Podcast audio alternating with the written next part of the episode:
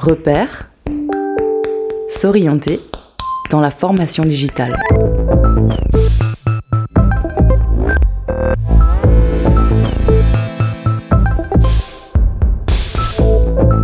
Repère.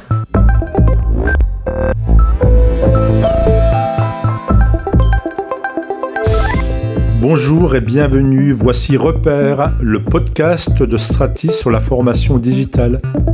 Je suis Jean-Yves Loiget, consultant chez Stratis, entreprise experte en transformation digitale de la formation depuis 20 ans.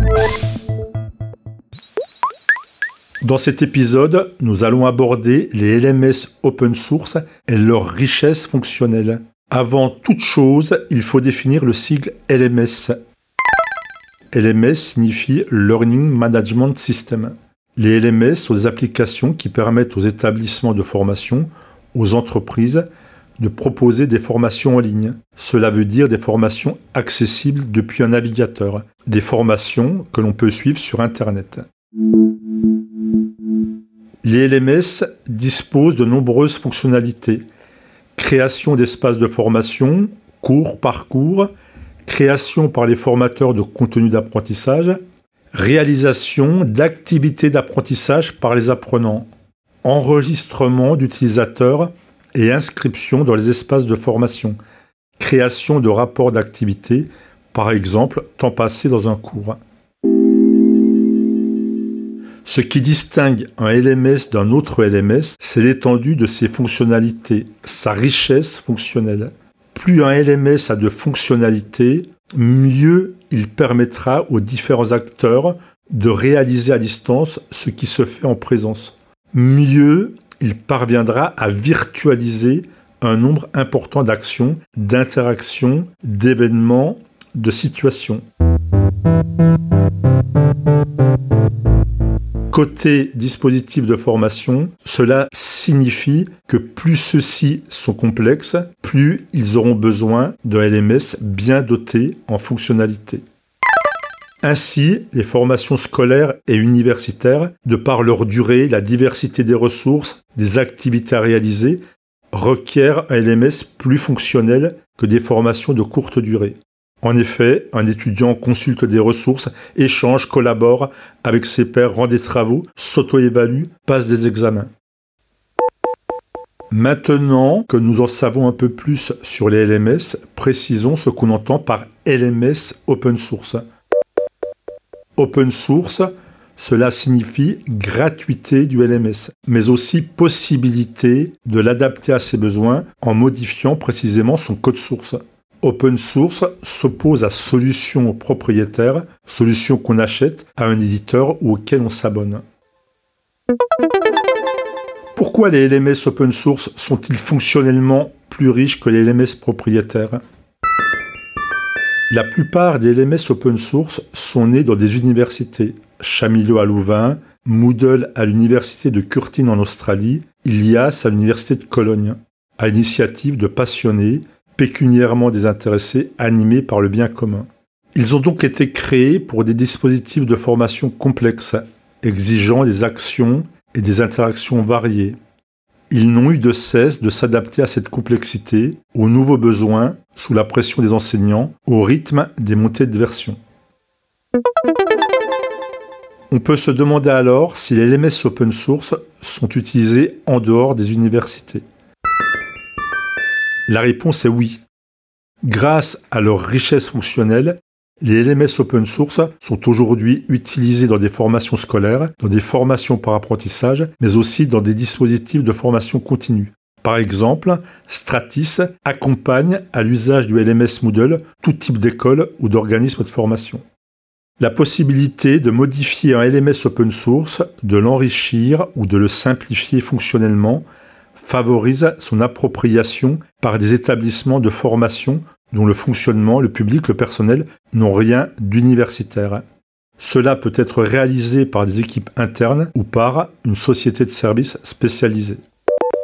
À ce sujet, le retour d'expérience de Frédéric Rampion, responsable formation digitale et innovation chez Éducation et Formation, nous semble intéressant.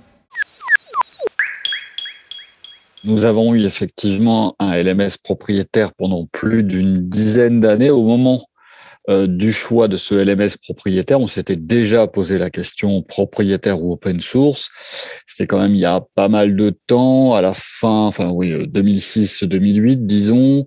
Euh, à l'époque, les LMS open source type Ganesha euh, c'était quand même des outils très compliqués à maîtriser au sens où il fallait quand même, même s'ils étaient open source, ça générait quand même un certain nombre de coûts, notamment le fait qu'il y ait de l'administration réseau, le fait qu'il y ait du développement complémentaire, le fait qu'il y ait du paramétrage et de la mise à jour quasiment permanente. Et donc, en réalité, s'avérait être une solution euh, qui était au moins aussi coûteuse qu'un LMS propriétaire et moins pratique à déployer dans le cadre d'une appropriation rapide par les équipes. Nous avons fait ce choix après avoir eu un LMS propriétaire. Ben, on s'est reposé cette question-là, euh, évidemment avec l'arrivée d'un mastodonte euh, comme Moodle et toute la communauté de, développeurs euh, qui ont fait partie donc euh, des fonctionnalités quand même euh, plutôt et des environnements bien éprouvés.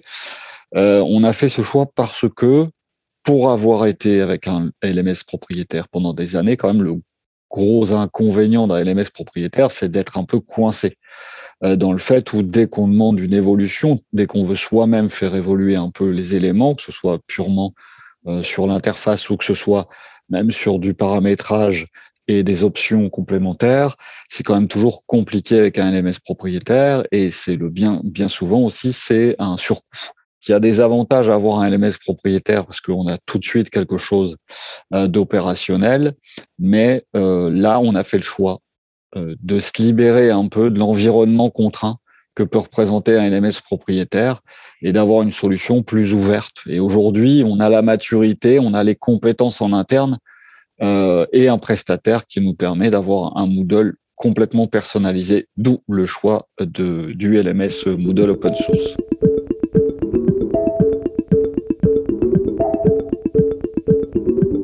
Aujourd'hui, euh, nous, on est une structure quand même assez importante. Alors, effectivement, la question se pose euh, sans doute beaucoup plus dans des organismes de formation peut-être de, de petite taille, nous, on est plutôt un organisme d'assez grande taille. On est de 150 à 300 salariés.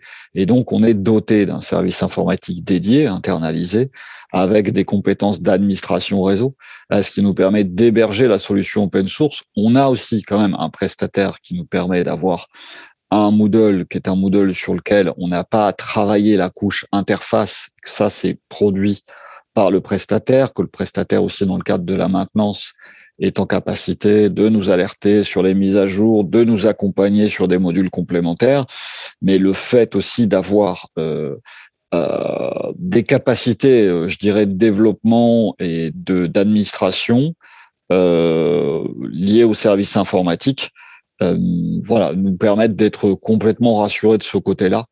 Euh, puis est rassurant aussi, je veux dire, en dehors même des aspects techniques, c'est que quand même a priori, puisque je parlais tout à l'heure d'une solution française qui s'appelait euh, open source, qui s'appelait Ganesha à l'époque, qui a complètement disparu, on s'aperçoit qu'il y a des solutions open source qui disparaissent, mais on s'aperçoit aussi que Moodle est là depuis, je crois, 15, 20 ans, il me semble, et que bah, de ce point de vue-là, vu euh, le déploiement et la communauté de développeurs et d'animateurs et de contributeurs euh, qu'on peut avoir derrière. Voilà, on n'est pas, on on n'est pas tout à fait seul non plus sur Moodle. A quand même plein de gens qui peuvent accompagner. Aujourd'hui, il y a aussi quand même pas mal de prestataires euh, qui se sont spécialisés dans l'accompagnement euh, au déploiement de plateformes Moodle. Merci à Frédéric pour son retour d'expérience riche et plein d'enseignements.